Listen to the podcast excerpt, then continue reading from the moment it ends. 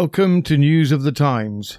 This podcast is aimed for those with a passion for history and the human story. Through actual news articles of our past, I review the social media stories of their day, touching upon the lives, trends, and world of the everyday person. I am Robin Coles, and this is News of the Times.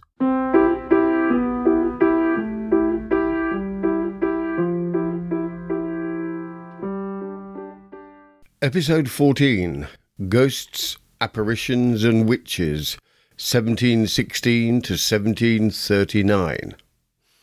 Welcome to our seasonal special Ghosts, Apparitions and Witches.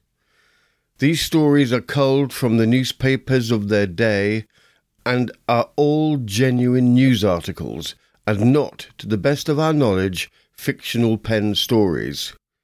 We hope you enjoy and wish all a spooky and safe All Hallows Eve. The time 1716 to 1739. The stories, ghosts, apparitions, and witches. From the Newcastle Courant, March 1716.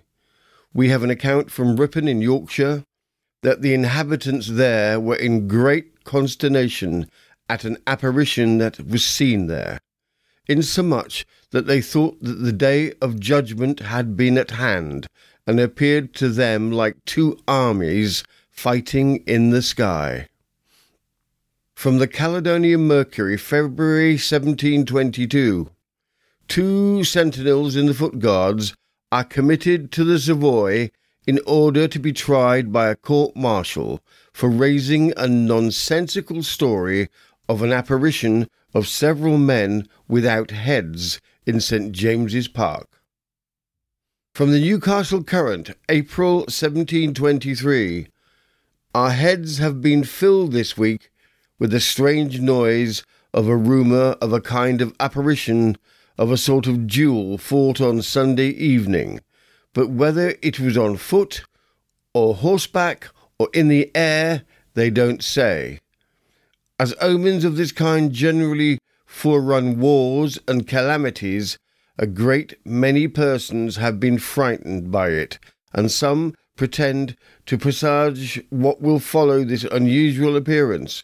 However, we don't find it has any great effect yet on the stock. The Caledonian Mercury, October 1724. The following account has been for some time the chief amusement of this city.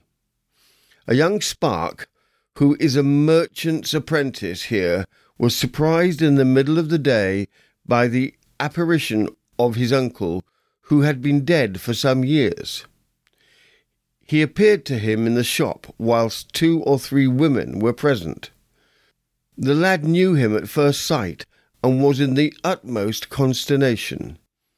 The spirit, in an audible voice, bid him hasten into Yorkshire to save an estate he was heir to, upon the death of a relation there, of which, if he did not take care immediately, he would be cheated and then instantly disappeared. You may depend upon, for a matter of fact, for the young gentleman is now actually in Yorkshire, taking care of this very affair of which the apparition gave him notice. From the London Journal, February 1726. The Jews of this city are in great consternation on the account of a spirit that is said to haunt a boy whose father lives in Bury Street. The story is thus told by them. The lad went to school to the son of the deceased, whose spirit is supposed to walk and who immediately after his death followed the boy wherever he went but he is so kind as to not appear to speak, but with constant knocking lets him know he is not far off. And many of them affirm to have heard it. They are so persuaded of the truth of it that many of them have undertaken to fast and pray a considerable time and give out that the Spirit will speak to them in forty days, and the public may expect to be better informed concerning this story. From the Kentish Post or Canterbury Journal, May 1726, St Albans. On Saturday last, an old woman of the parish of Brent Pelham in this county was, by virtue of a justice of the peace, apprehended for a witch. But, being brought in in order to her commitment before another justice, when several gentlemen were in his company, he acquitted her at first sight, having the opinion of all the gentlemen present to back him that she was too old and too homely for a witch. The report, however, was immediately spread about the county, and it being the opinion of the learned that none but the young and handsome are capable of being witches, it is said that several pretty young ladies of this said parish were so alarmed that they absconded upon it, an apprehension of being taken up for bewitching several of the king's subjects. Advertisement from the Newcastle Courant, June 1726. The Friendly Demon, or The Generous Apparition, being a true narrative of a miraculous cure being performed upon that famous deaf and dumb gentleman, Dr. Duncan Campbell, by a familiar spirit that appeared to him in a white surplice, like a cathedral singing boy. From the Kentish Post or Canterbury Journal, November 1726. Last week, one White, a weaver of Crediton, ripped up his own bowels with a penknife, which he had desired his wife to lend him to pare his nails, and he died three days after. The coroner's inquest brought in their verdict that he was buried in Croft Row according to the law, since which a notion has prevailed that he haunts that place and has appeared too many. Tis certain that a young woman in that neighbourhood was so affrighted with this pretended ghost that she took to her bed and died in two days. The rumour of this apparition is spread all over the county. From the Kentish Weekly Post or Canterbury Journal, November 1726. Schaffhausen in Switzerland. We have been in great consternation in several places in Switzerland between the 19th and the 20th of this month on occasion of a light which appeared in the air from seven in the evening till midnight, and which was generally believed to have proceeded from some great fire. At Bern the alarm was very great everyone crying that a fire broke out in the city or its neighbourhood. At Neufchatel, the governor was on horseback several hours to give the necessary orders in case of any accident. The bells were rung there, as they were also at Lucerne and in several villages, the peasants running here and there to help one another. It has been since known that it was only a phenomena. From the Whitehall Evening Post, January 1728, Bologna.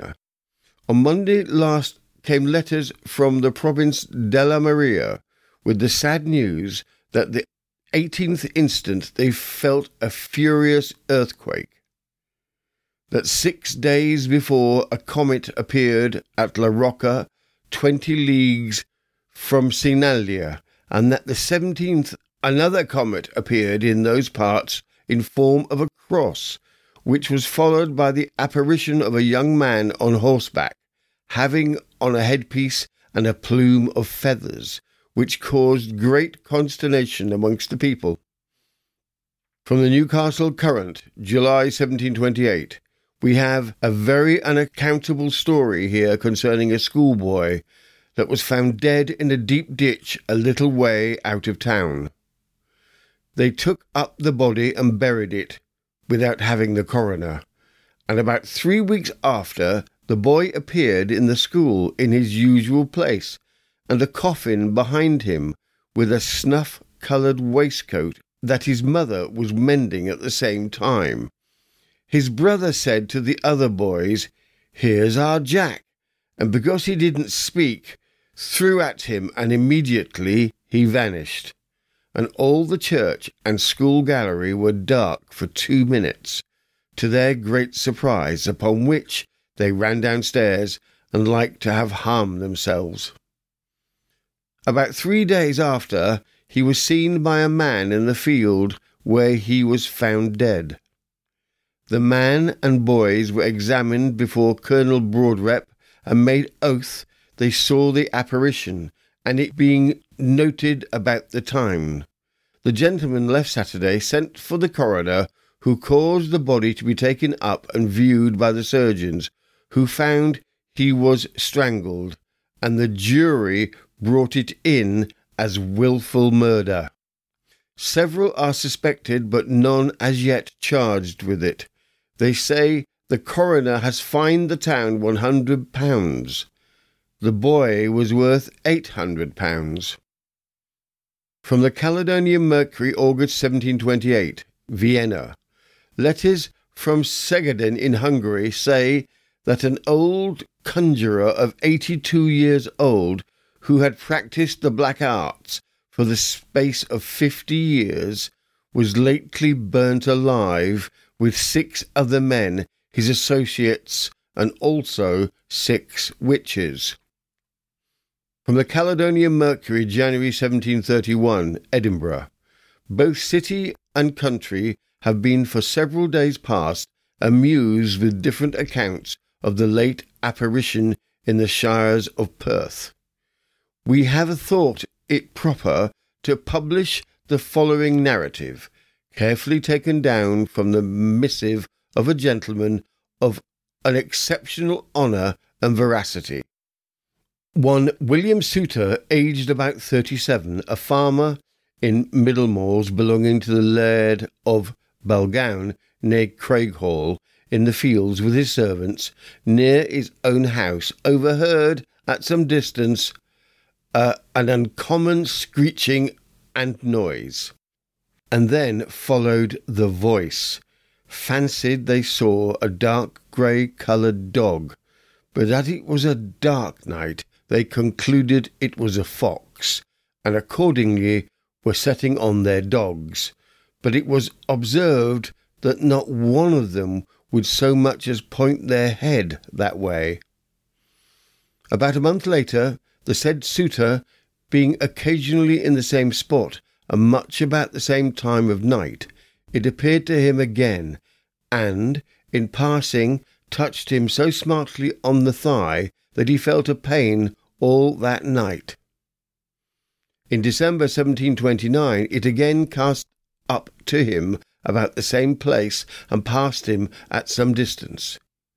In June 1730, it appeared to him as formerly, and it was now he began to judge it was something extraordinary.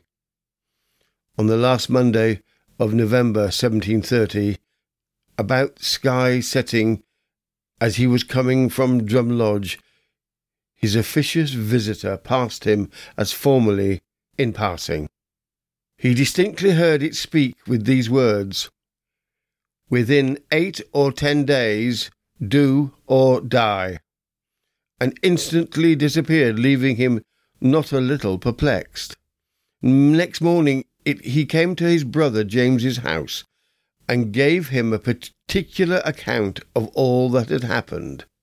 And that night, about ten o'clock, these two brothers, having been visiting their sister at Glenhallow, and returning home, stepped aside to see the remarkable spot, where they had no sooner arrived than it appeared to William, who, pointing his finger to it, desiring his brother and servant who was with them to look at it, but neither of them could see any such thing. Next Saturday evening, as William was at his sheepfolds, it came up to him and audibly uttered these words Come to the spot of ground within half an hour. Whereupon he went home, and taking a sword and a staff in his hand, came to the ground, being at last determined to see the issue. He had scarcely encircled himself within a line of circumvallation when his troublesome familiar came to him again. He asked it In the name of God, who are you? It answered, I am David Souter, George Souter's brother. I killed a man more than 35 years ago at a bush by East the Road as you go into the aisle. Mr. Souter said, David Souter was a man, and you appear as a dog.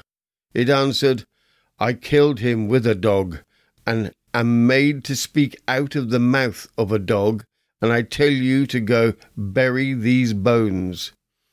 This coming to the ears of the ministers of Blair and the lairds of Glasgoon and Rychalsey, about forty men went together to the fair isle, but after opening the ground in several places, found no bones. On the 23rd of December, about midnight, when William was in bed, it came to his door and said, Come away, you will find the bones at the side of the withered bush, and there are but eight of them left. And told him at the same time that he would find the print of the cross impressed upon the ground.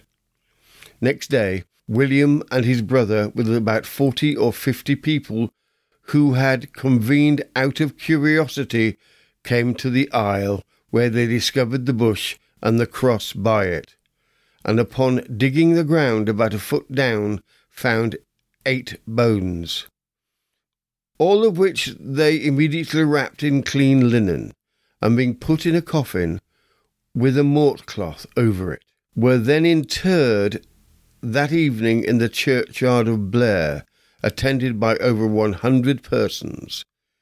Editor's note Several people in that county remember to have seen David Souter and that he enlisted as a soldier and went abroad about 34 or 35 years ago.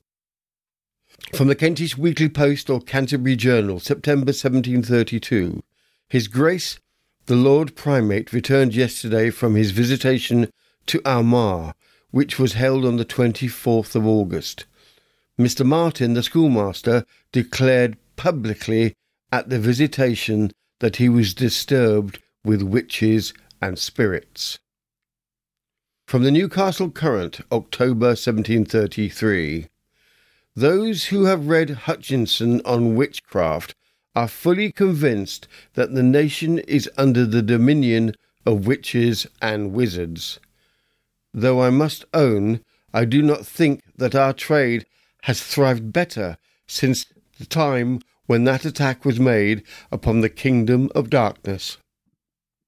From the Derby Mercury 1735, a discourse on witches, occasioned by a bill now depending in Parliament to repeal the state made in the first year of the reign of King James I, 1603, entitled An Act Against Conjuration, Witchcraft, and Dealing with Evil and Wicked Spirits, containing seven chapters on the following heads 1.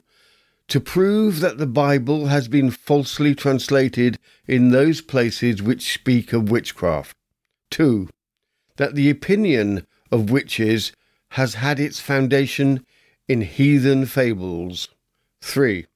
That it hath been improved by the papal inquisitors seeking their own private gain, as also to establish the usurped dominion of their founder. 4. There is no such thing as a witch in the Scripture, and that there is no such thing as a witch at all. 5 an answer to their arguments who endeavour to prove that there are witches. 6. How the opinion of witches came at first into the world. 7. The conclusion. From the Ipswich Journal, June 1735, Northampton. They write from Northampton that on Friday last was committed to jail Elizabeth Forton on a strong suspicion of poisoning her husband Thomas Forton of Weston and Weedon near Daventry, to whom she had been married about six weeks, by mixing a quantity of mercury with boiled bread and beer. A small time after which he was taken with a violent vomiting and extreme pains in his stomach and bowels, in which he continued and languished between two and three days and then expired. On the same day, John Kinsman, a poor shoemaker of Nisby, was, by upwards of a thousand spectators, very near relations to the wise men of Gotham, from all the neighbouring villages, conducted to a great pond in Kelmarsh Lordship, and underwent the discipline of the ducking stool.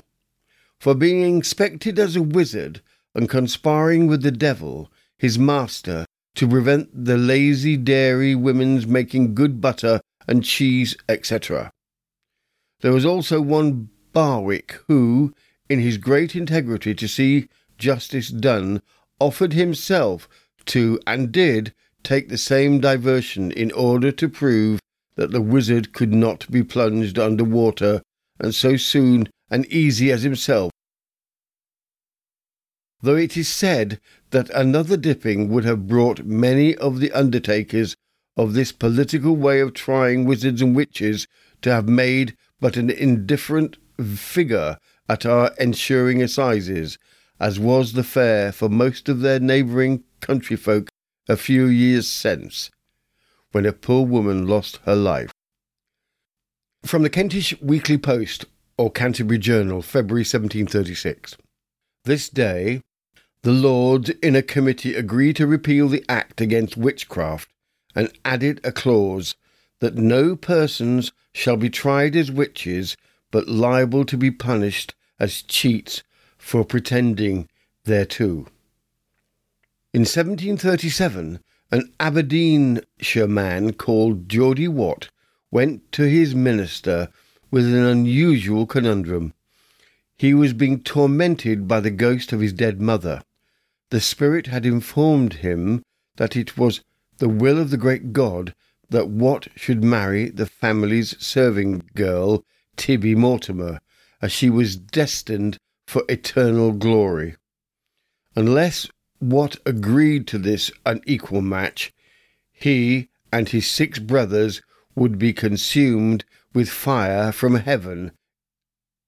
From the Kentish Weekly Post or Canterbury Journal, July 1737, I send you enclosed a very remarkable letter concerning the late cruel usage of a poor old woman in Bedfordshire who was suspected of being a witch.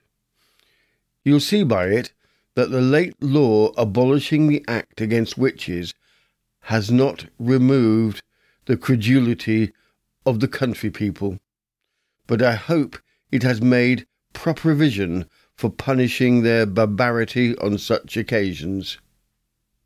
From the Scots Magazine, May 1739, we hear that the city and liberty of Westminster hath been lately infected with a most terrible apparition of ghosts which continually haunts the neighbourhood and puts them under dreadful apprehensions. It is often f- frequenting Westminster Hall, crying, Justice, justice, and hath sometimes the presumption to advance higher, crying, Money, money, money.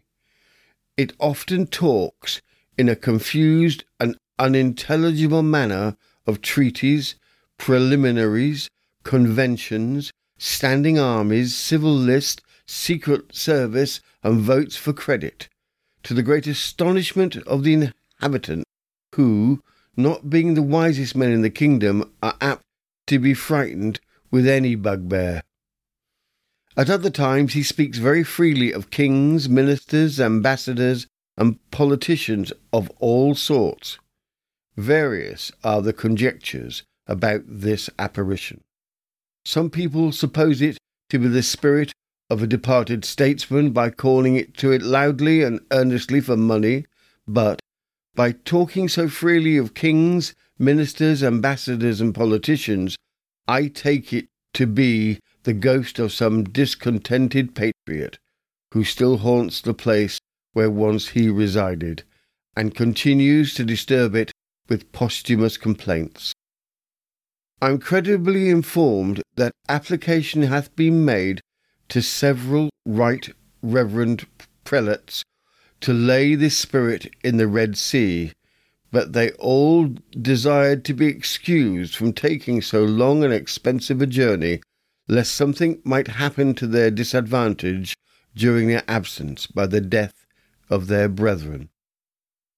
From the Scots Magazine's December 1739, Indexes of the Debates, Essays, Histories, etc., 1739 in Parliament, Apparitions, the proposal of laying a terrible one that infests Westminster.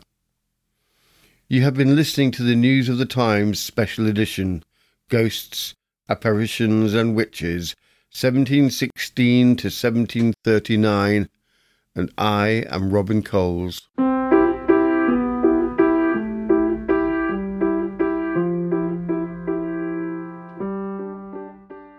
Thank you for listening to News of the Times. New episodes incorporating a new span of time from history will be updated weekly. If you enjoyed the show, please tell your friends and subscribe. You can also check out our sister channel, Simply Stories, found on all your favorite podcast apps.